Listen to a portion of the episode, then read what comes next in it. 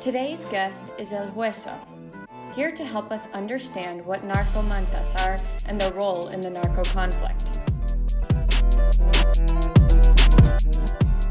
So, can you tell us a little bit about yourself? Sure. Yeah. First of all, thank you very much for having me on the podcast. I, I appreciate the opportunity to talk about talk about this important topic. Um, so I, am El Huaso. Uh, I'm a I'm a drug war journalist and sort of organized crime watcher. Uh, I'm very interested in organized crime in Latin America, and specifically in Mexico. And within Mexico, I'm very interested in methods of communication between criminal groups, the government, and the public. And then also, I guess some side interests are, you know, drug use trends and the, the fragmentation of, of groups. So, what your focus are in narcomantas? What are they actually? Sure. Yeah. So not narcomantas so narco messages really are kind of like the the umbrella term and they kind of include all sorts of physical messaging left by criminal groups. They're used to communicate with rivals with the government uh, with the public really with you know security forces just about anything anyone. You know with under the banner of, of narco messages there's a couple different types. So the most common is uh, probably just a narco cartulina. This is just a normal just a cardboard uh, you know, piece of or piece of paper with uh, you know a message scrawled on it might be left at a crime scene, often next to a body. Um, then there's narcomantas, which is sometimes used interchangeably with narco messages, but really means uh, really used to refer to large banners, usually referring to like large plastic sheets, often hung on the side of bridges or on the side of buildings. Um, and there's a couple other, you know, smaller uh, you know, more niche niche terms, but that's kind of those are kind of the ones you're really going to encounter most of the time. But all these kinds of narco messaging that you know they fall under the the realm of narco communication, and there's there's a lot of different methods of these. So there's the physical ones that we just talked about, and there's also like narco comunicados, which are filmed videos, often in the style of uh, you know executions or interrogations. Body messaging, which is you know leaving a body, for example, like with a finger cut off to to symbolize that this person was a puntero or um, or someone who someone who like would point the finger at someone else, like a snitch. And you know, there's there's a lot of different types of messaging, but uh, I guess today we're going to talk primarily about the uh, narco messages. So while you did touch on the topic of different narcomantas, we have also seen professional-looking banners used as narcomantas. Do we know where they're being produced?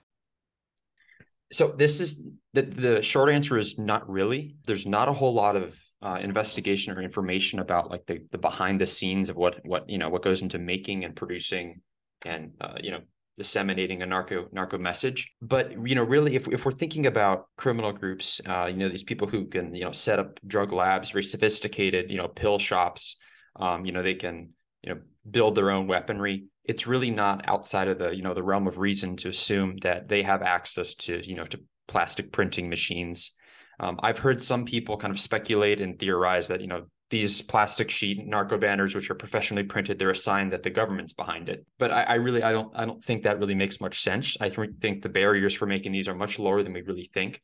You know, whether it's going to a, a printing shop and extorting the owner, threatening them with violence uh, in order to, you know, force them to print your message, or simply buying one of these machines online. Uh, you know, I really don't, I, I don't think it's, uh, it would be that difficult to create one. But it does indicate um, a higher level of, of sophistication. You know, as you say, you know, if you're just writing a quick message on a, on a on a paper and throwing it next to a body, that really doesn't take much time, and it doesn't really tell you much about coordination um, or how much planning went into it. But it takes significantly more planning to, uh, you know, to print a narco banner, you know, professionally printed one. That that takes a template. It takes, you know, a lot of uh, time planning. There's significantly more people involved along the the chain of production. So while typically the purpose of narcomantas are to send messages to individuals or threats, we also can learn from these narcomantas. What are the different iconography or information we can receive from them? Sure. Yeah. So there's that. That's a good question. There's there's a lot of different directions to take it. So I guess first we could go about about the uh, talking about the the purpose of narco messages, and there there really can be a lot. You know, the most common I would say is just simply just threatening someone. You know, a lot of these messages they're they're threatening rivals for for moving into their territory, threatening people for doing a specific action which they kind of decide is is you know not allowed in their region of control. You know, threatening the government for for impeding with their their criminal enterprise. So I'd say threats are really the most common, but there's a lot of other different reasons that criminal groups might, you know, might leave a narco message. You know, as we mentioned, uh, as we spoke about before, uh, you know, recruitment is one reason. You know, so these are really rare, but uh, you know, we have seen messages left by criminal groups and they essentially are you know job advertisements you know the kind of thing you would see right outside any legitimate business.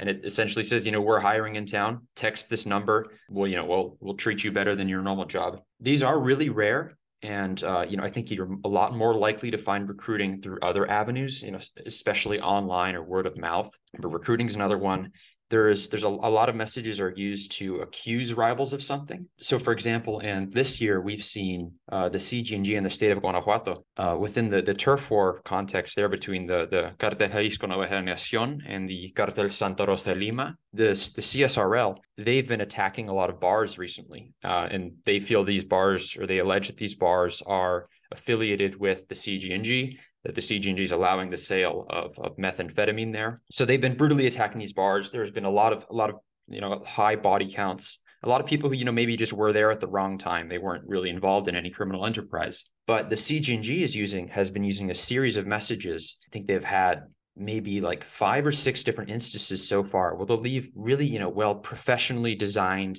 narco banners around the state um, saying, you know, that we we distance ourselves from this this horrible attack that the CSRL did, and essentially the whole point of the message is to kind of paint themselves as the more civil criminal group, and really to kind of you know point the finger at the rivals and show that they're the ones who are really causing the problems in this plaza. So those are just you know three of the most probably three you know most notable ways that um you know criminals can use these these narco messages.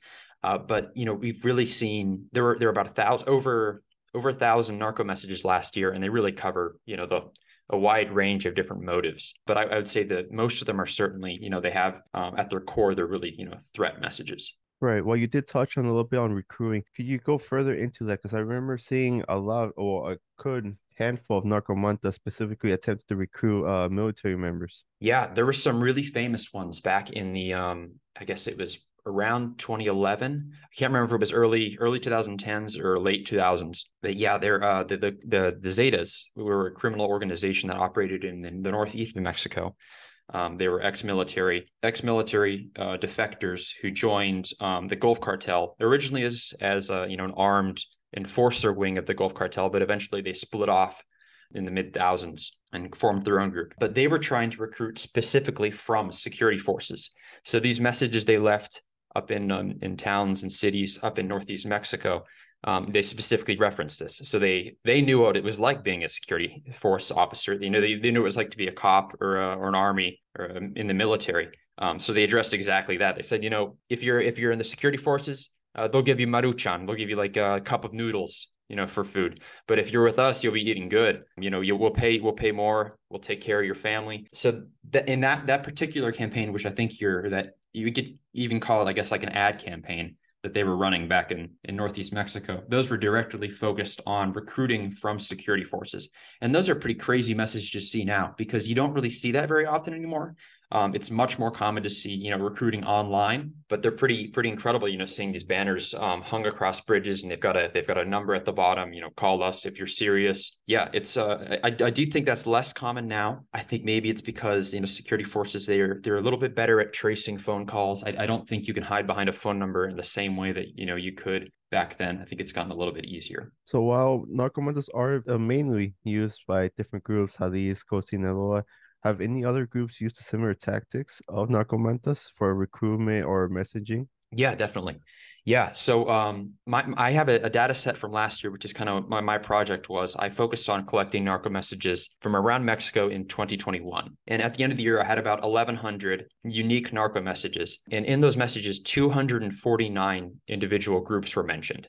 So, you know, of course, there's the CJNG and the C, uh, Cartel de Sinaloa. There's like the major groups, but there's also just, uh, you know, dozens and dozens of small splinter organizations, cells that operate underneath um, larger groups. But, you know, there's, um, there's really just an innumerable amount of small little groups who left messages. And of course, you know, the majority of these messages are left by, you know, major groups. CJNG in particular puts a lot of effort into messaging. They did something like three times as many as, as the Sinaloa cartel, who are usually kind of agreed upon as being kind of equivalent in power and influence. But nonetheless, CJNG put a hell of a lot more effort into into their messaging than they did. But yeah, to answer your question, yeah, these uh, these these messages are left by you know hundreds of groups and criminal groups. And not only criminal groups you know there's also sometimes you know sometimes like business owners will use these same sort of messages to communicate. And their messages aren't really you know they're, they're kind of styled after narco messages but they're not really threatening in the same way. You know they might be appealing for something or appealing for help from the government um, but you know they're still using this kind of this similar you know unofficial messaging style. Right. I remember seeing an individual placing a Narcomanta style banner in front of a municipal palace, but instead of carrying a threat, the message was asking for help. Yeah, that that uh, yeah, that happened several times. It, it, wasn't super common, but there were there were I think if I remember off the top of my head, it was it was over a dozen different messages around the country. Essentially, the main purpose of the message was just asking for help from the authorities. A large portion of those were directed at Mexico's president Andrés Manuel López Obrador. Um, you know, they were asking. Oftentimes, it was you know autodefensa groups or groups posing as autodefensa groups, and they would petition for help from the federal government, saying that you know we're you know we're getting overrun here. We're trying to protect our our neighborhoods our people and, and you know they're just asking for for government help. And it, it's very interesting because they feel that this is like the only way that they can communicate with the government but there's really no guarantee that um you know the government is really paying attention to these messages. And you know why should they? Because it's there's there's no guarantee that anything in these messages that is you know is really really true. Anyone can write a message which brings us to like the uh, one of the major issues of of narco messages is that it's just impossible or near impossible to kind of really figure out who's behind a narco narco message. When we see a narcomanta posted, usually carries some form of iconography in the group's name. But what is the iconography left behind and what's the significance of it? Yeah, that's that's a good question. So yeah, as you mentioned, I think names are really the most clear, and that's done pretty frequently. A lot of the times, you know, if you're if you're putting a message out there, you know, you want people to know who it's from. Uh, it, it's kind of a way of, of showing that you're in control of an area. So it's important that you put your the name of your criminal group on the message. So about uh, I think it was about 45% of narco messages last year have the name of a criminal group on them. The others are either had the name blurred out by by journalists or by the government. Um, so, you know, we can't really figure out what it said, or they just were left, you know, a threatening message and it was not signed at the end. But a significant portion of these messages, you know, are signed by a criminal group. And again, you know, we don't know exactly, you know, if a message says CJNG at the bottom, there's no real way to know if it's CJNG or if it's rivals of CJNG trying to make CJNG look bad, you know, saying something very threatening, something that's going to kind of influence the reputation negatively. But apart from names, logos are pretty common um, especially when we're looking at you know printed narco messages. You know it, the, these these messages that I was referring to in Guanajuato, they you know they they use the the CJNG logo. Uh, you know they're they're they're four letters with the, the Mexican flag. They have that plastered on there, and then I guess one level below that in clarity or in, in um yeah in, in subtlety, there's also some associated symbols that are you know associated with criminal groups, and they're not exactly logos, but um, and they're not you know exactly saying who the message is from but anyone kind of in the know is going to understand you know what they mean. So some examples of these are um, sometimes you know messages from cells of uh, you know affiliated with the Sinaloa cartel. They'll have you know a tomato on on the message. And this is you know a reference to Sinaloa being a, a major producer of tomatoes. You know also those can be used to kind of threaten the Sinaloa cartel um, you know if you they put that on the message it's clear to everyone who reads that that you know that's that's the that's the intended um, reader of the message a couple other ones are interesting ones are like strawberries which are kind of a reference to guanajuato um, there's a particular cell in San Luis Potosi um, of the Cartel Noreste, and they use like a ghost, like a little cute a drawing of like a you know like a ghost emoji, and that's they've they've been using that several times. Oh, that's uh, uh Fantasma, hinted at Fantasma, if I believe. That's right. right. Yeah. Yeah, exactly. And I, th- I, think one of the funniest ones is, uh, you know, the, the sons of El Chapo, they're they commonly refer to as Los Chapitos. His men will, their men will sometimes refer to themselves as La Chapiza. And sometimes you'll see on, on narco messages signed by them, they'll have C H A and then like a, a picture of a pizza on it. You know, it's it's just kind of they're they're they're having a little bit of fun there, but um, it's it's essentially signing the message without signing the message. And below that level, I guess uh, in terms of subtlety. Sometimes, if even if like the message isn't signed, you can kind of figure out who's you know who left it based on on stock phrases. So a lot of cartels, they really, you know, over over time, they just kind of use the same phrases. They tend to kind of say the same thing. Um, so one example of this is CJNG Grupo Elite, which is it's it's the cell of CJNG which was created for spearheading the invasion into Guanajuato. And this is a it's a very, very major cell. It operates in central Mexico. And they have one stock stock phrase that appears in like 80% of their messaging. So like 45 out of 54 narco messages that were found in the state of guanajuato from this group had this phrase. Um, and, and, the phrase was like remember that guanajuato has an owner uh, it's like el señor mencho. You know very simple. And you know it's very clear when they say señor mencho which is like a reference to to their leader. But you know even when they don't sign this message, there are a couple messages we're able to kind of figure out that this is this is the elite elite group of CJNG uh, because you know we can spot this phrase and it's you know, it's consistent with the kind of messaging. You know, I kind of like to think of it as like the uh, you know the McDonald's "I'm loving it" slogan. You know, if everyone kind of knows what that is, even if they don't you know see the big big shiny yellow letters. Who are the ones leaving these messages behind? Are they members of groups, or is this work being uh, outsourced somehow? Yeah, that's a good question. And that's that's something that we don't know a lot about, but there there are a couple a couple instances. It's it's pretty rare. First of all, it's pretty rare that someone gets caught um, you know, leaving a narco message because, as you say, usually it's during the night. You know, usually people find these in the morning and they've been up for a couple hours already when they, when they're found. So it's pretty rare that people get caught putting them up, and it's even rare that someone you know faces charges or is, is convicted. In fact, I don't know if anyone has ever faced you know really been convicted of leaving a narco message. But in the few instances that we have found uh, people leaving messages, people get caught. Sometimes it appears that they're just people who were contracted out, like some some you know person who kind of lives on the peripheries of the criminal group not really, you know, not really a member, but you know, they might do tasks for them. They might be a halcon, but they're just, you know, I, I my my guess is that in a lot of cases it's just you know they, they offer some guy who is willing to do anything for money some money to go place these posters around the city. But there are other situations where you know after a shootout you know police they'll, they'll get engaged in a shootout with with criminal members. Um, they kill the criminal members. And then in the photos you see of the shootout there might even be like a narco message rolled up in the trunk of the car you know ready to place so sometimes it seems like it is actually, um, you know, criminal members of the criminal organization, you know, albeit, you know, people pretty low on the ladder, like sicarios, hitmen. So it's certainly not, you know, people high up, but the people placing them, they're either people contracted out or, you know, low level hitmen. I know there's certainly not people in, in, in leadership. Although that it does seem to be where like the messages originate. You know, some some lead regional commander tells his men what to write, who to threaten, but from there on it's um it's it's a little bit unclear, but it seems like it's usually contracted out or it's a low level person. You know, I, I, I actually I think one more thing to add on the topic of people placing them. So I think what, what I said earlier, that's certainly the case for narco banners, which are, you know, much larger, as we discussed. They're usually um, a little more coordinated. But, you know, when we're talking about just like narco cartulinas, which are just, you know, paper scraps, basically, um, we do have a lot of footage of hitmen carrying those with them. So these are like, these are smaller messages um, usually written on marker, marker on a on a piece of cardboard um, or cardstock, and they're very frequently found like after shootouts or after hits. So you know, a hitman will you know find someone. He, he's driving around in his owner's motorbike. He'll find his target, shoot the target, leave a message, and then speed off.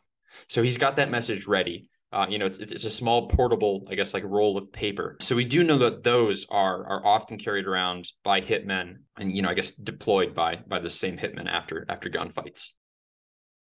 When a narcomanta has been deployed, we've also seen them accompanied by corpses or body parts. Is there any significance to that?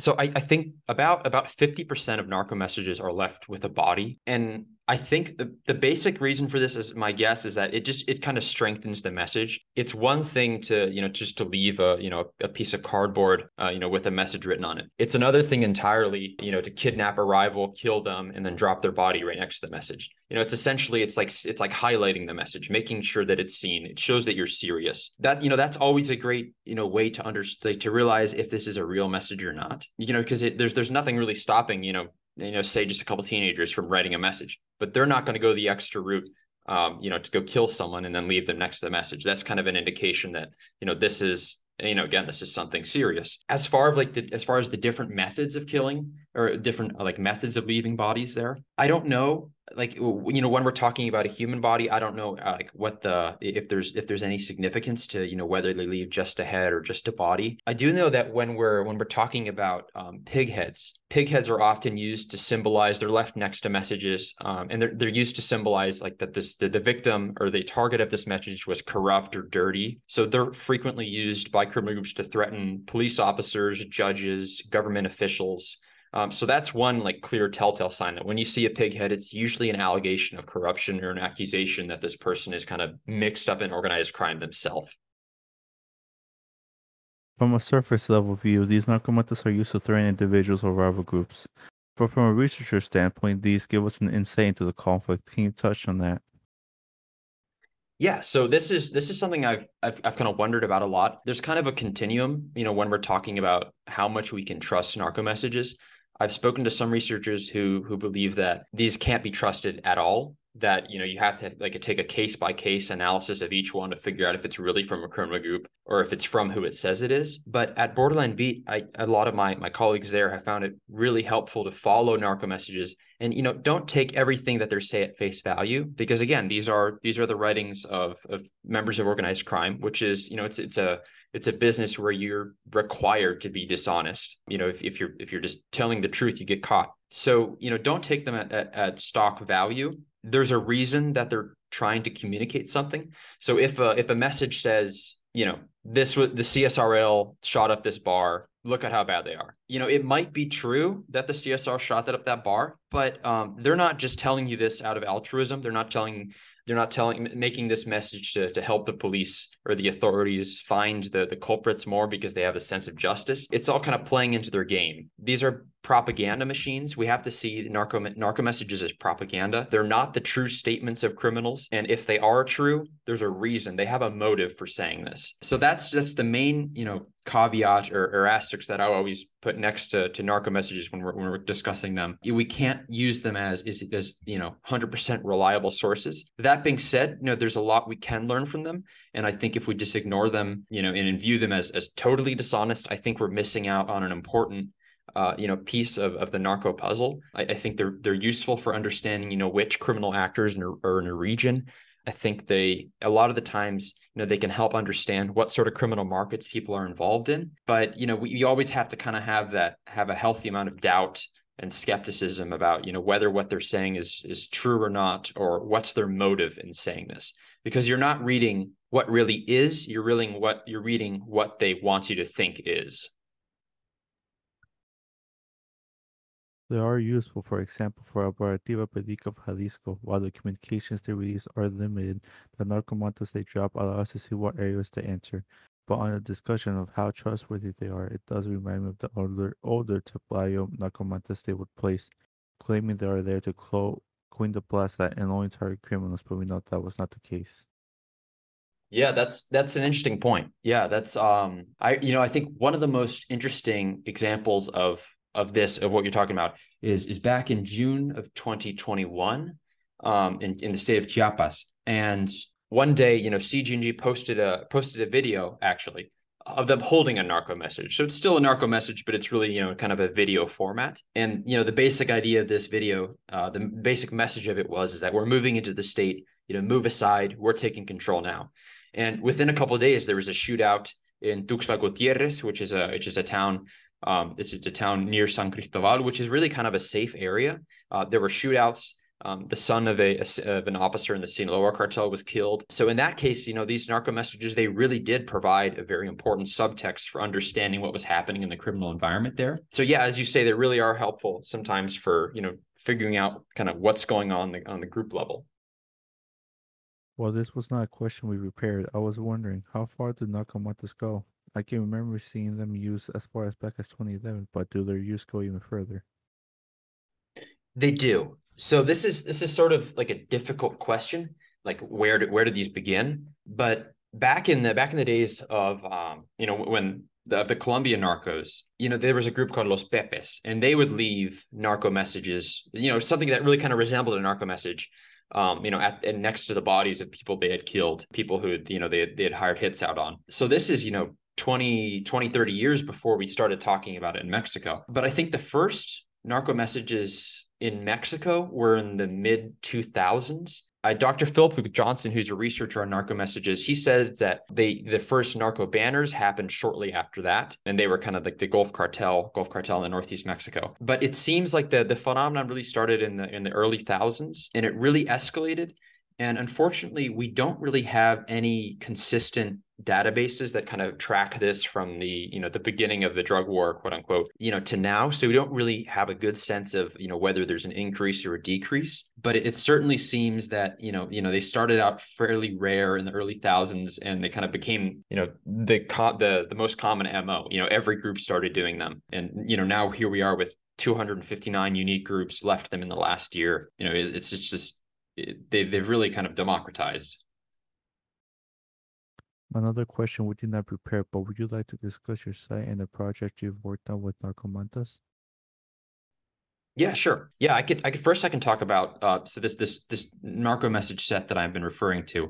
Uh, so this is a this is a set um, a set of narco messages that I collected in the open source from 2021. So starting, you know, January 1st, 2021 until, you know, December 29th. And just by searching keywords on both on Google, Google News and, and Twitter, you know, moving week by week, I would search for phrases related to narco messages. So like I would, you know, start like narco manta, narco mensaje, narco cartulina, narco lona, all the kind of different related terms. And then once when i was sure that i had you know counted all the the the narco messages from that time period across mexico i would move on to the next week. And i kind of did it you know manually for all all 52 weeks of the year. And in the end result was a, a I've got a large spreadsheet of around 1,100 narco messages, and these touch just about every state. They're left by 259 different criminal groups, and they offer like a really interesting insight into you know how these messages are used, who's using them, what are, what kind of messages are they sending. Um, so that's the, the the data set that I keep on referring to. At some point, I'm going to publish it, um, you know, open it online, but I I just frankly, I just I'm just working on a couple other projects right now, which is kind of pushed to the back burner. But we at Borderland Beat, we've been using it to write our articles. You know, it can be helpful to provide like an extra layer of context when you're writing about a turf war in a region. And then I, I can talk about Borderland Beat as well. So I, am a writer. I, I, write for Borderland Beat, and this is uh, we're we're a news blog, a narco blog that has been writing on the drug war since the since the late thousands. So we're the longest running English news source, and we we try to cover uh, we kind of cover trends, day to day things that are happening in the drug war, and it, it's all volunteer run, so no one gets paid. It's all kind of driven by passion. But you know, feel free to check us out at borderlandbeat.com. We may be good here. Do you have anything else you'd like to say or promote? You know, I suppose you could tell them you could follow me on Twitter at um, Huaso BB. I think that's it. This was great. Seriously, thank you. Hey, this is it was a pleasure talking.